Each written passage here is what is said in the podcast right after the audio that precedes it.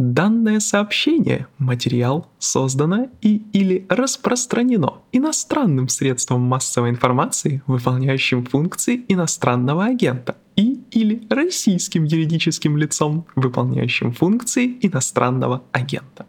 И еще одно объявление подобного рода перед тем, как начать. Биллинкэт признан в России иностранным агентом.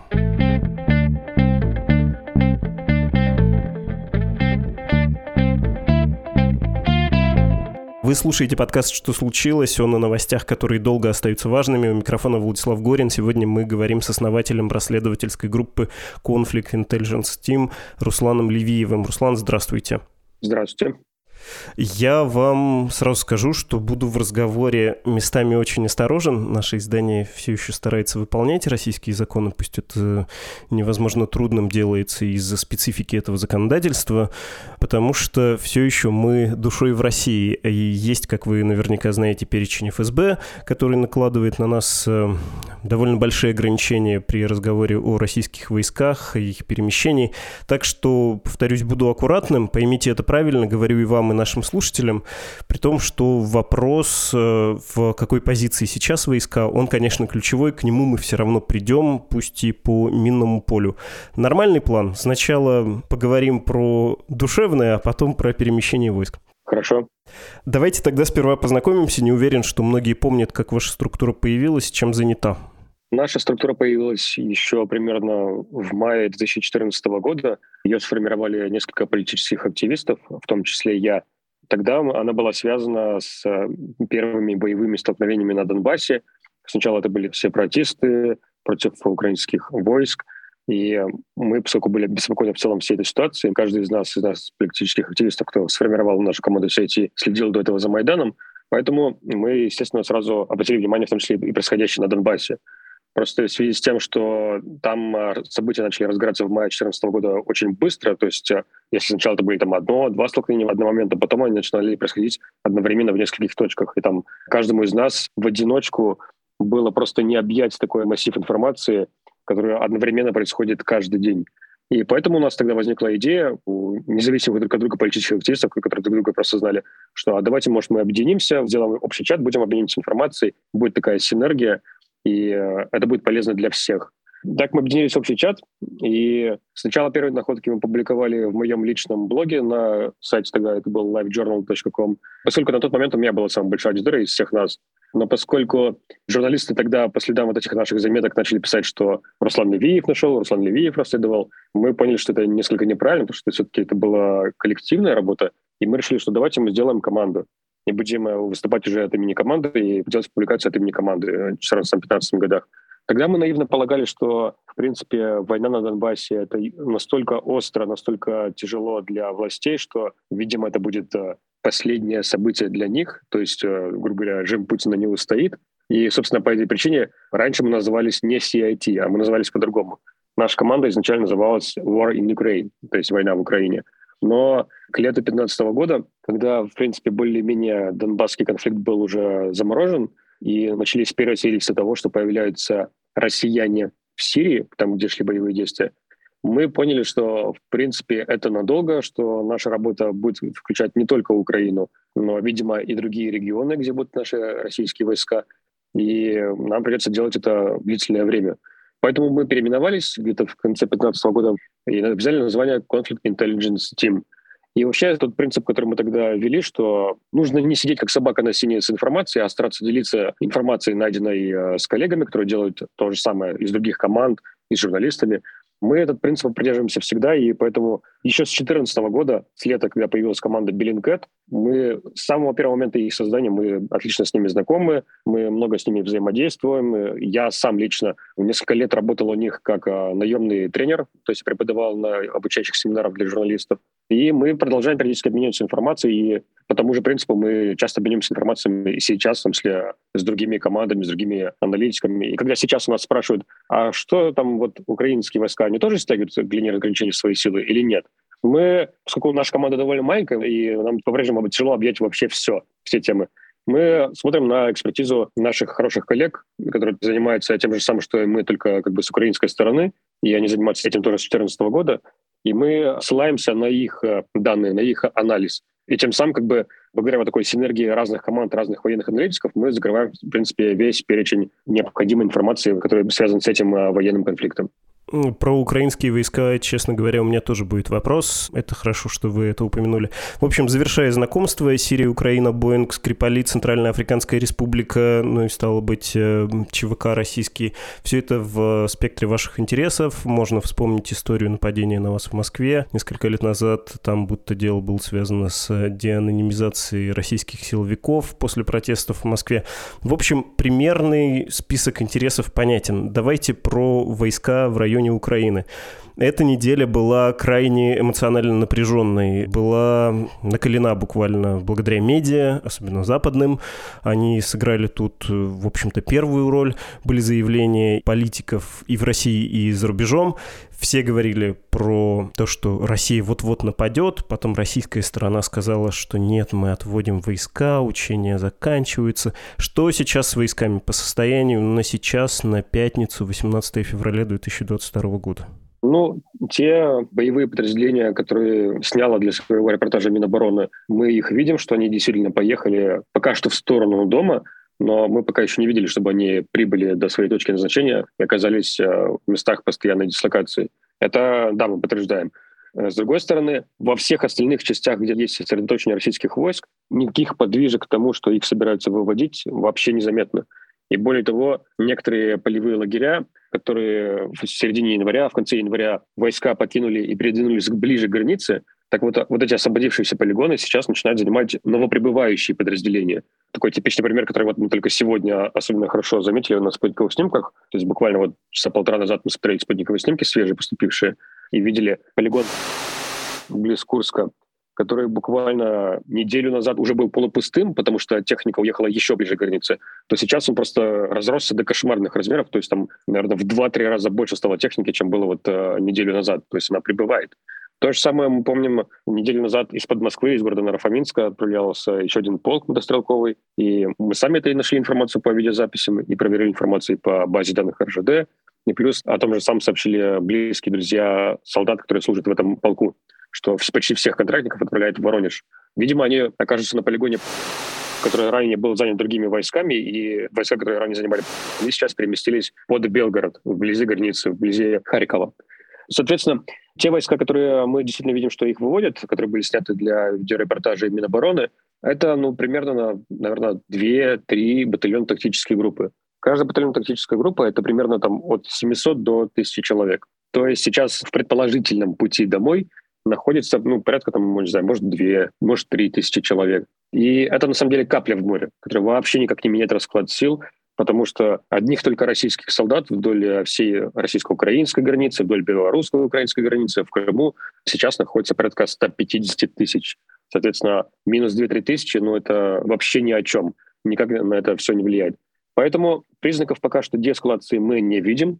Хотя мы не исключаем того варианта, что отвод может быть все-таки начаться в ближайшие дни, потому что все-таки такая вещь, когда такой массив военных едет на границу, это довольно-таки инертная штука.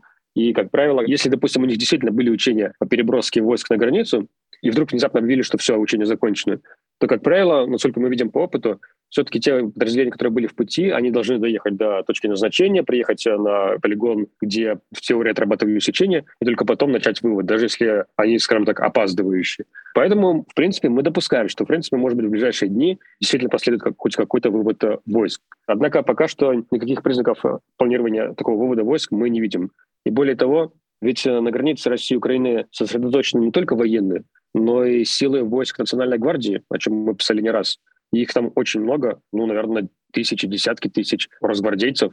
И про то, какие у них планы, не было вообще никаких комментариев у командования Росгвардии.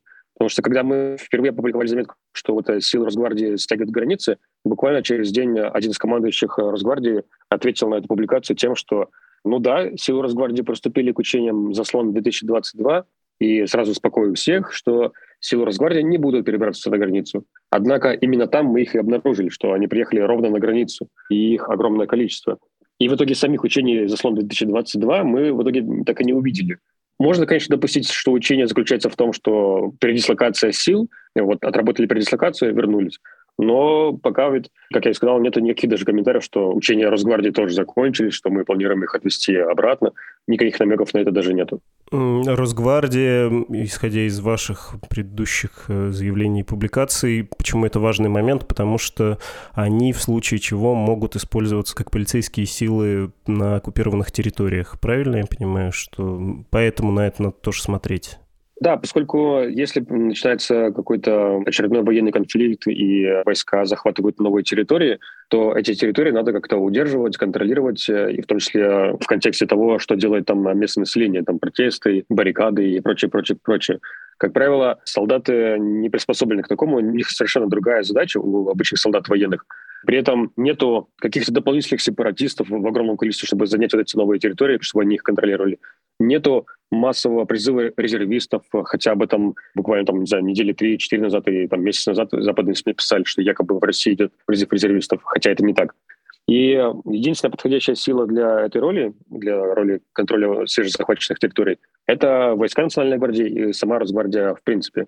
Поскольку у них есть аналогичный опыт, полученный в Сирии, где они и присутствовали, и присутствуют все еще, они там выполняют э, функции военной полиции на территориях, которые контролируются режимом Башара Асада. И фактически они выполняют функции военной полиции на условно-враждебной территории. Соответствующий опыт им э, может пригодиться в потенциальном вот этом новом военном конфликте с Украиной. Мы, в общем, перешли в разговоре к качественному анализу от количественного. Мне кажется, что это важный элемент разговора, который нужно обсудить. Насколько вот по скопленным силам можно судить о серьезности намерений? Насколько все это демонстрация, а насколько боеспособная конфигурация, насколько это танки в поле и палатки разбитые для красоты, техника, а насколько это логистически подкрепленная, обеспеченная военнослужащими, связью и всем прочим боевая машина. Ну и не будем, говоря про качественный анализ, забывать предыдущий опыт. Вы про это упоминали тоже в разговорах с коллегами и в ваших текстах. Там, например, важно наличие ВДВшников, да, потому что они являются таким острием острием копья, да, вот давайте разберемся с этим копьем, насколько оно приведено в боевую готовность. Есть ли у него наконечник или там только древко с повязанным на этом древке таким карнавальным флажочком? Ну, обычно в этом контексте у людей возникает вопрос, это блеф или реальная подготовка к боевым действиям, потому что обычно думают так, что о том, что это блеф, можно судить по недостающим элементам для военного вторжения, для полномасштабной войны. Однако в данном случае вообще все элементы, которые могут пригодиться именно для полномасштабной войны, даже не, не просто для очередного маленького вторжения, грубо говоря, а прям полномасштабной войны, захватом больших количеств территорий, все элементы соблюдены. У нас, начиная с ноября прошлого года, были такие ряд условных красных флажков, по которым мы понимали, что, окей, вот э, войска стянули там, допустим, на полигон Погонова под Воронежем, стянули Смоленскую область на полигон в Ельне, под Курск на постоялые дворы, но, например, нету десантников. Явно не пойдет пехота первой в бой. Всегда, еще по опыту 14-15 годов, э, всегда первыми в бой идут э, десантники, а их, например, нету. Но потом приехали десантники. Мы думаем такие, окей, приехали десантники, а где войска противовоздушной обороны? Потому что если вот эта вот пехота с бронетехникой наступает с земли, там идут танки, идет артиллерия, БТРы, то могут там э, по ним ударить авиация условного противника как это было в том числе в 2014 году, когда разбомбили колонну десантников, и было много погибших российских десантников. Соответственно, нужно прикрытие от авиации противника. Где противовоздушная оборона? И потом мы увидели, что под э, Воронеж приезжает э, силы противовоздушной обороны, зенитно-ракетный комплекс БУК, например. Еще один элемент соблюден. То же самое был вопрос с, с полевыми госпиталями, всякими медицинской службой. Их не было, не было, потом они появились. Ну и, наверное, одни из таких последних пунктов, которые дополнительно убеждают, что да, как бы Россия готовится к войне, ну или, по крайней мере, делать максимально правдоподобные вещи, что она готовится к войне, это переброска элементов штабов, в том числе автоматизированных командных пунктов, которые развернутся в такой, грубо говоря, отдельный мини-полигон, что ли, где сидят командующие, командуют всей операцией. Мы видели много инженерных подразделений, инженерных частей, будь то там машины разграждения, экскаваторы. Мы видели огромное количество автоцистерн, потому что не так давно, вот на днях вышла заметка Валерия Ширяева в «Новой газете», где он сказал, что следите за топливозаправщиками, и вот видите, что их не видно на спутниковых снимках, значит, войны не будет. Хотя мы практически в каждом видео с колонной, которая едет там в России или в Беларуси, встречаем огромное количество этих самых топливозаправщиков. То есть топливо везут, оно есть, и оно действительно уже на месте. С ноября прошлого года мы замечали, когда мы пробивали в базе данных РЖД информацию по поездам, которые едут на границу, и в том числе по так называемым товарникам, вагонам, товарникам, мы по некоторым из них получали, что категория груза в этих товарниках — взрывчатые материалы. То есть фактически это боеприпасы. То есть и топливо, и боеприпасы есть. И вот самый последний момент был для нас, который как бы не обязательным в каком-то смысле даже, но даже его исполнили. Это вот те самые, грубо говоря, потенциальные оккупационные силы, которые будут выполнять функцию военной полиции на содержательных территориях. Это силы Росгвардии, которых даже там не, не в каком-нибудь там условно формальном количестве для вида бы стянули, а их стянули прям в огромном количестве. И что удивительно даже, лично меня это даже шокировало, в колоннах Росгвардии, которые ехали на границу, мы встречали даже такие машины, как э, машины с водометами, машины, у которых спереди перед э, кабиной стоит подвал, как у экскаватора, который ну, необходим для расчистки баррикад, заграждений. Ну, то есть э, они прям как будто бы готовятся полноценно вести противопартизанскую работу, бороться с возможными протестами, беспорядками на свежезанятой территории. Настолько правдоподобно они все это делают. И именно поэтому в данный момент уже невозможно отличить, это блеф и там игра на эмоциях, или это реально подготовка к настоящей войне. Но, тем не менее, все элементы, именно для полномасштабной войны, все элементы уже соблюдены. И если это были учения, как сейчас заявляет Минобороны, то это точно были учения по возможному полномасштабному нападению на Украину. Остается только вопрос, будет ли в итоге премьера, скажем так, ну, то есть фактически уже исполнение, ну, уже не учение, а, а сама война. Не репетиции, да, премьера. А не было прежде таких учений, в которых настолько подробно бы и полномасштабно это использовалось. Нельзя сказать, что в принципе и до этого случались э, широкомасштабные учения, тут тем более с союзником, э, с которым период потепления с 2020 года у нас наступил, и вот решили обкатать максимум, но так уже было или не было никогда. Мне кажется важным, хоть вы и ответили на этот вопрос, это подчеркнуть, уникальная ли эта ситуация ситуации? Такого в истории новейшей России не было никогда вообще. Масштаб стягивания войска не сравнится. Он уже, на наш взгляд, даже превосходит масштаб войск, который стягивался в 2014 году, например, границы России и Украины. То есть тогда было много, да, а сейчас совсем уж много. Совершенно типичный пример, приведу на примере цифр. В 2021 году Минобороны заявляла, что вообще российская армия переходит на формирование таких батальонно-тактических групп. Батальон тактическая группа — это фактически вот ударная сила пехота на бронетехнике, которая наступает на земле. Они обычно не первыми идут в бой, но это, грубо говоря, основное войско. И в целом российская армия в дальнейшем будет оперировать именно единицей батальон тактических групп. То есть в плане того, сколько у нас армии, сколько у нас солдат. Важно не то, что там, не знаю, миллион или 900 тысяч, а важно то, сколько именно батальон тактических групп. Так вот, в 2021 году Минобороны заявляла, что у нас сейчас в российской армии боеспособных 168 батальонов тактических групп. Сейчас, э, по нашим оценкам, по оценкам других независимых экспертов, с которыми мы согласны, вдоль российско-украинской границы, вдоль белорусско-украинской границы и в Крыму находится порядка 100 батальонов тактических групп. То есть 60% э, всей боевой мощи, именно сухопутной, российской армии находится на границе России и Украины. И фактически, например, Дальний Восток у нас сейчас практически оголен. Он фактически сейчас стоит он беззащитный, грубо говоря. И этот размер, он действительно беспрецедентный, никогда ничего подобного не было. Тем более, чтобы при этом было не просто отдельное учение, стратегическое учение самого Минобороны, там, взаимодействие нескольких военных округов, но и чтобы одновременно туда же и перебрасывали еще и в огромном масштабном количестве и войска Национальной гвардии тоже. И еще одновременно это совпадало с совместными учениями там, с Беларусью. Такого никогда не было в истории новейшей России. Я напоминаю, что есть ограничения на описание в СМИ перемещения конкретных частей, но если наметить тепловые точки на карте, вот представляете себе телепрогноз погоды, где ведущий стоит у хромакея и показывает на карте, куда идет э, грозовой фронт, например, да? Можете примерно в таком же духе описать, где что находится, и на какого рода конфликт это рассчитано? Потому что вы несколько раз сказали, что, в принципе, этих сил хватит на полномасштабное вторжение, но все-таки насколько именно оно полномасштабно может быть? Условно, это 5-7 дней столкновений с минимальным продвижением вглубь территории примерно, ну, скажем, до границ Донецкой и Луганской областей, выход вдоль Черного моря к Крыму, получение сухопутного коридора, или, не знаю, это, на ваш взгляд, Киев э, скорее, чем Мариуполь, да.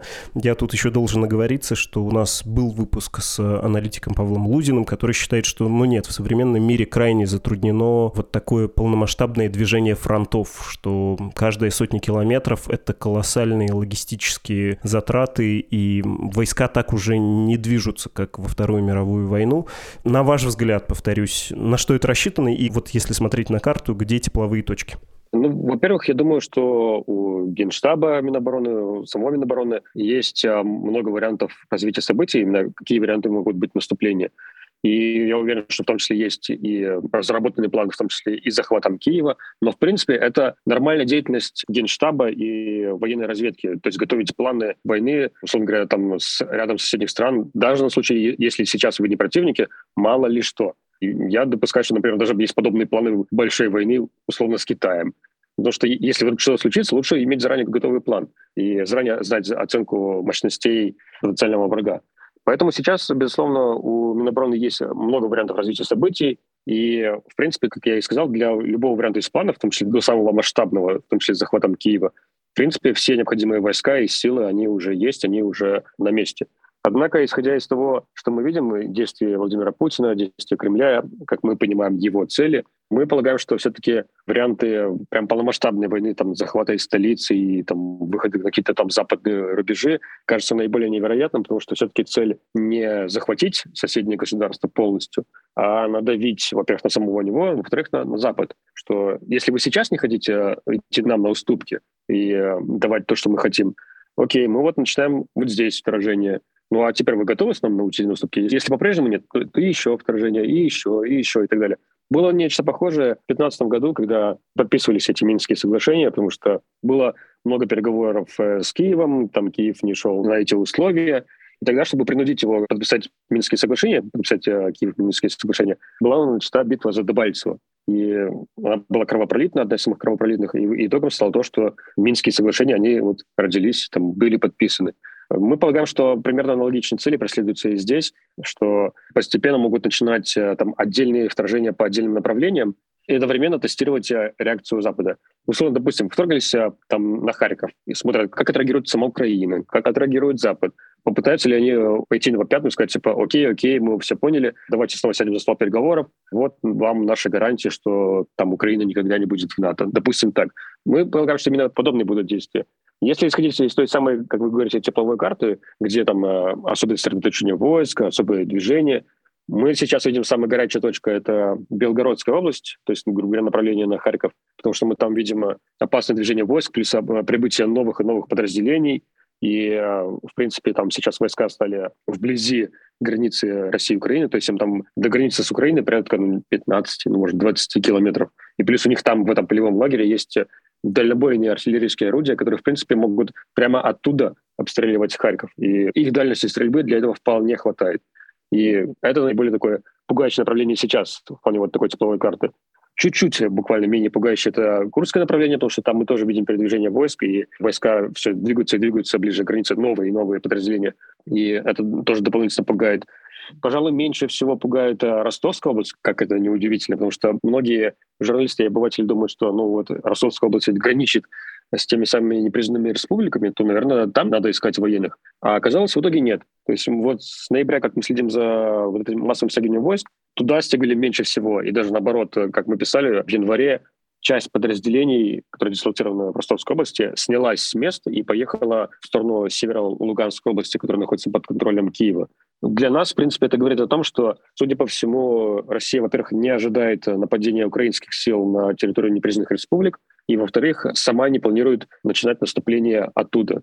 Отчасти это согласуется как раз-таки с тем, что действовать как в 2014 году не получится.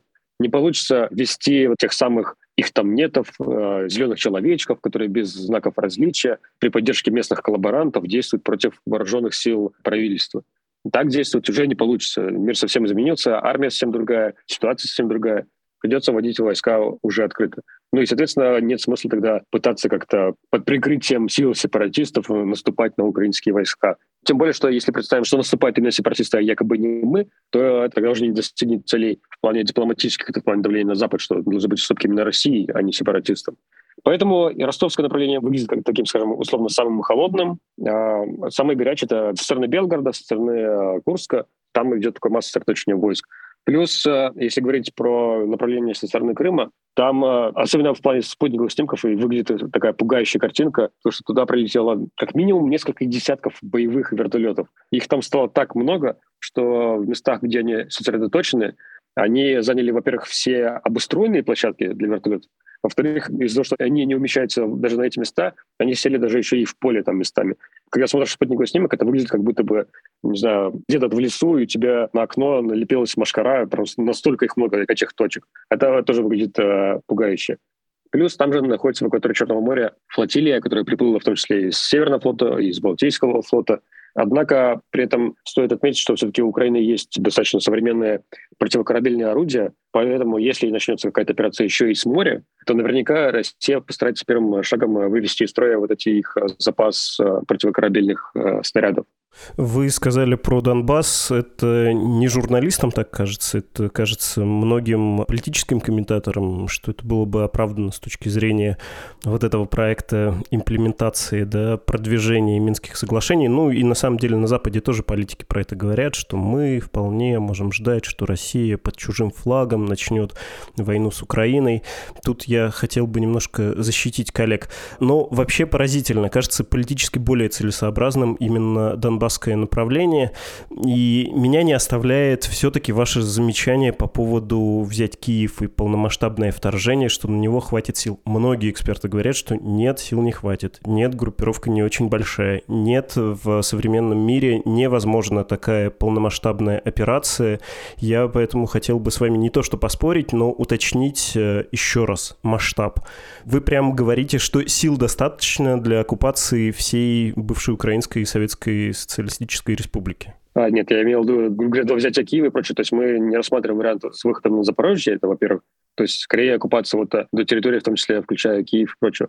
Я бы уточнил, что достаточно с точки зрения начала именно вот такого плана. А так, если говорить о том, сможет ли Россия победить, если начнется такая война, сможет ли победить, сможет ли захватить Киев и территорию вплоть там, до Киева, включая сам Киев, то, конечно, здесь гадать невозможно. Сколько бы у тебя не было бы армии, этого всегда недостаточно, если мы говорим о подобном величине конфликта. Я имел в виду, что сил достаточно в том плане, что именно начать подобный план, начать подобную операцию.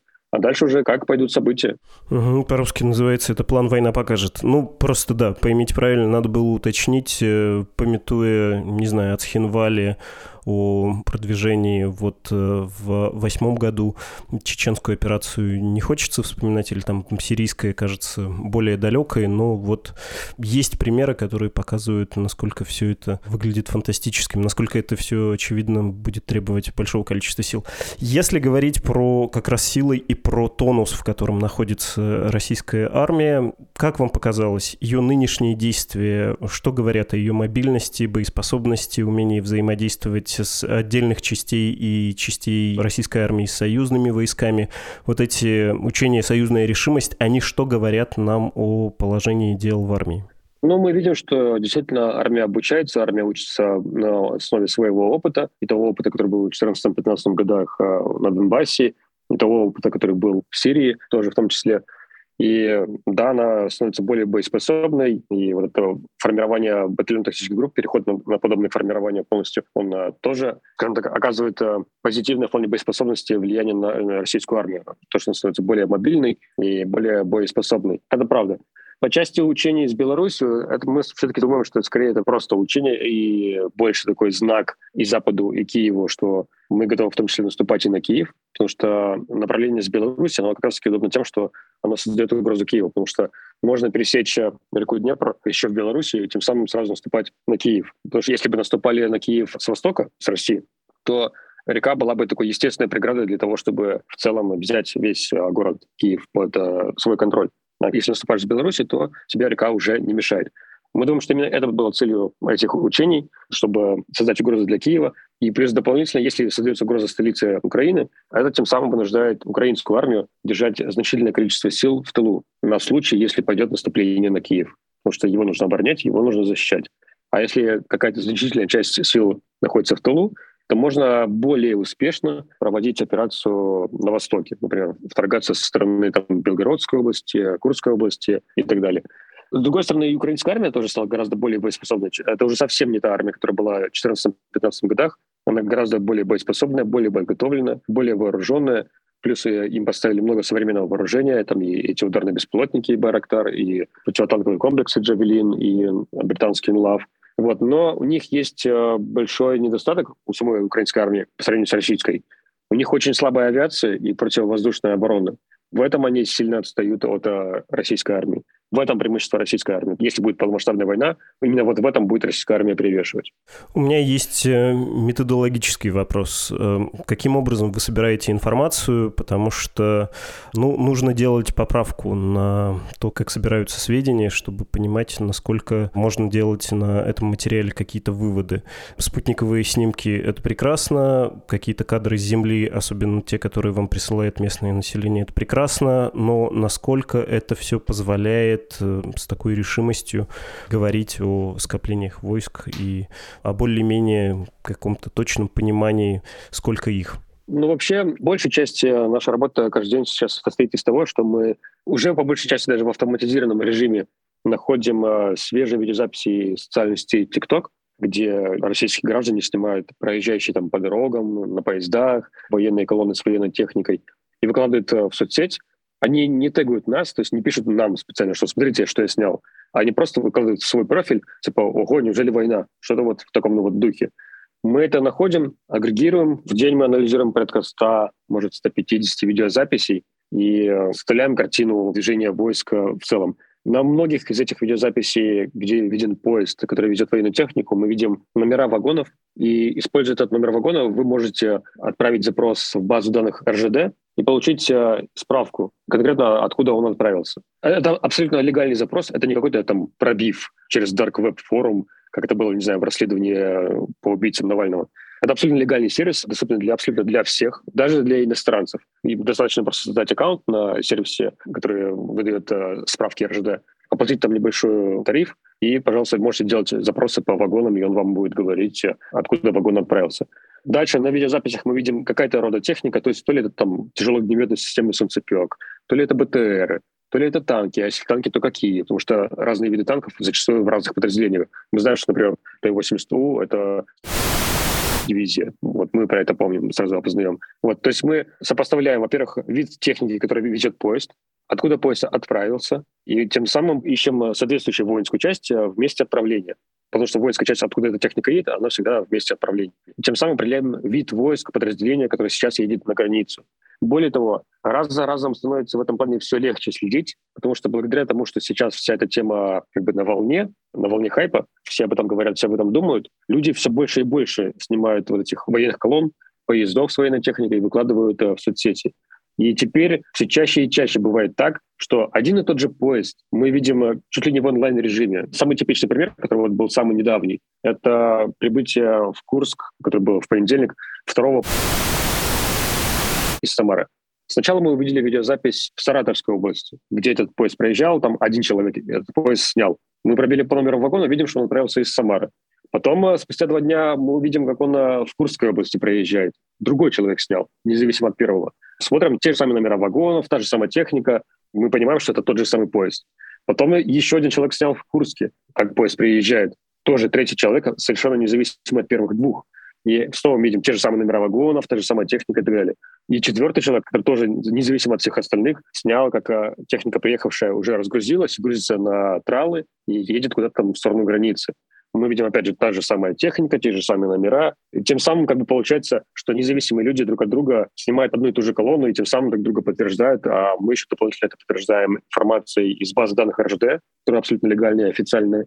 И э, в дальнейшем уже подтверждаем спутниковыми снимками, когда видим, что вот техника, она проехала там из Курска. И, кстати, потом, когда они разгрузились на поезде, они же погружаются на эти тралы, грузовики, едут по дорогам общего пользования, и их еще и по дороге снимают очевидцы. Что, ну, когда они видят, ну, ничего себе, через наш небольшой городок, который всегда был тихим, проезжает там десятки танков. Конечно же, там толпы народа высыпают на улицы, и снимают это, выкладывают в соцсети. Вот тоже типичный пример. В Белгородской области город Тамаровка наделал шуму в своем регионе буквально вот на днях, когда среди ночи внезапно своим ходом через него поехали там десятки танков. И там на видеозаписях просто массовое количество. Видно, как высыпали прям толпы народа, и все стоят с мобильными телефонами и снимают. Пожалуйста. Тем самым мы это тоже это видим, куда эта колонна едет. И вот так вот постепенно видеозаписью за видеозаписью мы понимаем, где колонна проехала, где она разгрузилась, мы понимаем примерное направление, и дальше остается по спутниковым снимкам определить, э, где появилось массовое скопление войск, техники, и так, тем самым находим э, новые полевые лагеря. Не всегда у нас это получается найти. Например, мы видим, э, что в Курской области вот этого движения техники есть в сторону границы. Мы там видели, как она проезжала город Суджа, мы видели, как она проезжала город Рыльск. Но куда она поехала дальше, где в итоге полевой лагерь, мы пока что не знаем. Мы пока его не нашли. Под Белгородом, да, мы его нашли. А в Курской области пока нет, не нашли. Чтобы он находился непосредственно, грубо говоря, на границе с Украиной. Подводя итог, и я рискну вас, Руслан, попросить повториться. А, по основным пунктам давайте пройдемся и просто на самые животрепещущие вопросы ответим. Что с войсками? Можно ли говорить о снижении концентрации, следовательно, деэскалации конфликта? Характер движения войск, что говорит о потенциале конфликта, если все пойдет по плохому сценарию, подразумевающему горячее столкновение? И третье, мы это не обсуждали, но я был бы рад, если бы вы, подводя итоги, этим закончили. Вопрос не на рациональное рассуждение, а скорее интуитивный какой-то ответ от вас хочется получить. Как вам кажется, будет ли война? Как ни крути, это всех сейчас беспокоит, и вас, и меня, и наших слушателей, и, я думаю, многих людей в нашей стране. Могу повторить три пункта, если хотите, чтобы вам было проще суммировать. Ну, я вроде более-менее запомнил. По первому пункту, пока нельзя сказать, что там это точно вранье про отвод войск, но пока признаков того, что войска собираются отводить, хоть сколько-то значительном мере, пока никаких признаков этого нету. Те войска, которые были на картинке Минобороны в видеозаписях, да, их отводят, но это капля в море. При этом, а, помимо того, что нет признаков, чтобы другие войска отводили, даже наоборот, прибывают новые подразделения. Поэтому пока мы не видим хотя бы намерений на возможную деэскалацию. Отвечая на второй вопрос, по части того, что достаточно там любой или полномасштабного конфликта и так далее, сейчас, как мы сказали, действительно все элементы, необходимые для полномасштабной войны, соблюдены, они все находятся на местах, и то, что могут прописать другие политические общественные деятели, что якобы там не хватает там топлива, не хватает инженерных частей, полевых госпиталей, ничего подобного, все это есть, у нас про это есть там десятки и сотни видеозаписей, как все вот эти элементы перечисленные едут на границу и уже находятся на границе, и топливо, и полевые госпитали, и инженерные части. Все это есть на границе. Если кому-то нужно, то мы можем, пожалуйста, предоставить там десятки видеозаписей с этим перечнем э, техники. Они все есть на местах, и им остается просто ждать команды. В принципе, они хоть прямо сейчас поступит команда, что все, вперед выдвигаемся, прям полномасштабная война то все, они все на местах, никого не надо ждать, они могут прямо сейчас начать выдвигаться, начать наносить удары и так далее. И если такое будет, если будет прям полномасштабная война, да, хотя, в принципе, даже если будет там небольшое вторжение очередное, скорее всего, все начнется именно с десантников, которые всегда являются такой первой ударной силой. Ну и отвечая на последний главный вопрос, который всех, конечно, волнует, э, будет война или не будет. Ну, во-первых, сначала я сделаю отсылку к своим предыдущим словам, что уже невозможно ответить, блеф это, то есть игра на эмоциях и давлении, или реально подготовка к войне. С другой стороны, лично я сужу из того, что вот Владимир Путин провел красные черты, то, что Украина никогда в жизни не должна быть в НАТО, независимо от того, будет ли решен Донбасский вопрос, будет ли решен вопрос Крыма, когда-то, ну, в плане договоренности с Украиной. Независимо от этого, Украина никогда не должна быть в НАТО. Он хочет юридические гарантии этого. Во-вторых, он хочет, чтобы вывели оружие и силы НАТО из ряда восточноевропейских стран. И он требует соблюдения этих пунктов. Фактически, выдвинув э, такое количество войск к границе, он поставил ультиматум. И сейчас, как мы видим, ни на одной из заступок э, Запад не пошел. Соответственно, если э, Владимир Путин просто отведет войска, это будет для него признанием того, что он проиграл. Я думаю, что он не готов проигрывать, он готов пойти на новые бои, кровавые действия ради того, чтобы достигнуть своих целей потому что им движет эта вот идея, что есть угроза русскому миру, есть угроза НАТО, и надо на эту угрозу отвечать. В том числе якобы Россия готова отвечать именно силой войны, даже не просто вот армии и ну, как бы угрожать ее, а, собственно, начинать э, войну. При этом, поскольку постоянно называются даты, что вот 16 февраля будет вторжение, теперь называется 20 февраля будет вторжение, мы не знаем, действительно ли были подобные планы вот на конкретные даты. Наверное, мы об этом никогда не узнаем, потому что все это же на основании секретных сведений. Но если такие планы и были, то наверняка они действительно срываются путем вот таких вот публикаций на Западе, что называется конкретная дата. Потому что если весь Запад говорит, что 20 февраля вторгнешься в Украину, то будет глупо именно 20 февраля вторгаться в Украину, потому что тем самым это будет такое чистосердечное признание. Но при этом у России, насколько мы видим, хватает запасов сил, чтобы довольно-таки долго держать армию вот так вот в напряжении на границе России и Украины и тянуть ситуацию. И в том числе, если в итоге какой-то план на конкретной дате есть, в том числе периодически его откладывать, откладывать, откладывать. Одновременно относительно достигается при этом небольшая выгода для Владимира Путина, поскольку это же влияет не только на Россию и российскую экономику и на, на рубль, но и на Украину тоже. Потому что, как мы видим, авиакомпании запрещают полеты в воздушном пространстве Украины. Возникает проблема с э, взятием кредитов для Украины там, на иностранных фондах, потому что риски резко возрастают. Тем самым это вредит в том числе и украинской экономике. И Путину для этого выгода, потому что сеем какую-то разруху, сеем страх, хаос в Украине. Как бы мстим им и показываем, что лучше отступить от своих планов. Но, тем не менее, все-таки, сколько я вижу, главный план Владимира Путина не просто там навредить экономике Украины, а именно, чтобы Запад пошел на уступки, которые он обозначил. И недаром список опубликовали даже публично, что ну, теперь любой может прочитать, какие конкретно пункты Россия предъявляет э, к НАТО. Ну, хотя понятно, что ни один из этих пунктов наверняка не будет выполнен. Поэтому все говорит о том, что, видимо, Владимир Путин быстрыми шагами идет к тому, что все-таки какая-то военная операция будет.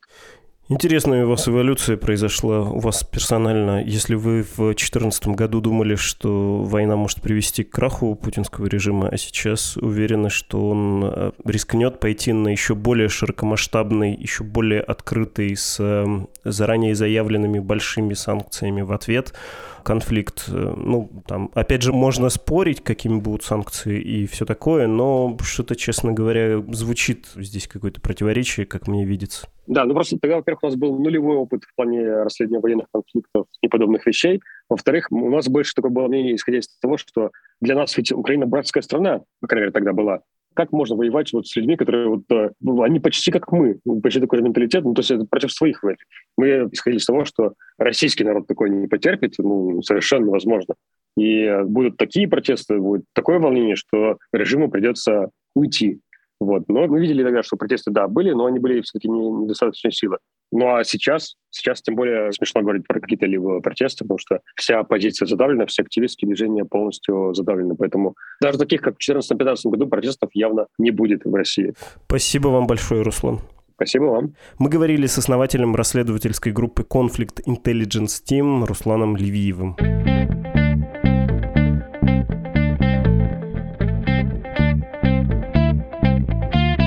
Это был подкаст «Что случилось?» о новостях, которые долго остаются важными. Открыл наш эпизод слушатель Андрей, не без игривости, начитавший сообщение об иностранном агентстве «Медузы». Спасибо, Андрей, и отдельно за то, что вы не унываете. Вам спасибо. Отправить деньги «Медузе» для поддержания издания «На плаву» можно через страничку support.meduza.io. Там все подробности и инструкции. Ну а почему я вас только прошу отправить нам деньги? Я могу же с вами и поторговаться. Вообще-то все, кто перечисляют нам пожертвования один раз или на регулярной основе, получают получают возможность читать издание «Кит», сделанное специально для жертвователей «Медузы». Это имейл-рассылка, и если судить по последним двум письмам, я загляну в свой ящик, у меня письма приходят и на служебный, и на частный. Я тоже был, да, донатером «Медузы». Так вот, глядя на последние два письма, можно смело заявить, что это произведение искусства. Говорят же, что в хорошем произведении искусства смерть и секс, смерть и любовь должны сойтись вместе. Ну вот и в издании «Кит» последнее письмо о смерти, о том, как смерть переживается в современном мире, о том, как отношение к ней меняется, о том, как меняется индустрия смерти. И это явный Танатес. А предпоследнее письмо явный Эрос, там разговор о том, что люди в пандемию стали меньше целоваться, и более того, пандемия нарушила секс, в том числе между партнерами, которые живут вроде бы вместе, и им пандемия как включение света должна помогать заниматься этим приятным делом, но нет, все намного сложнее. В общем, не знаю, какие вам еще нужны аргументы для того, чтобы подписаться на пожертвование Медузы. Кит просто-таки убойный аргумент. Имейл для связи с нами подкаст собакамедуза.io, а мы — это редактор и ведущий Владислав Горин, редактор и продюсер Лора Суслова, автор музыки Виктор Давыдов, отдел дизайна Медузы и сотрудники, благоразумно не называющие своих имен, поскольку времена теперь не особенно располагают к открытости. До скорого свидания!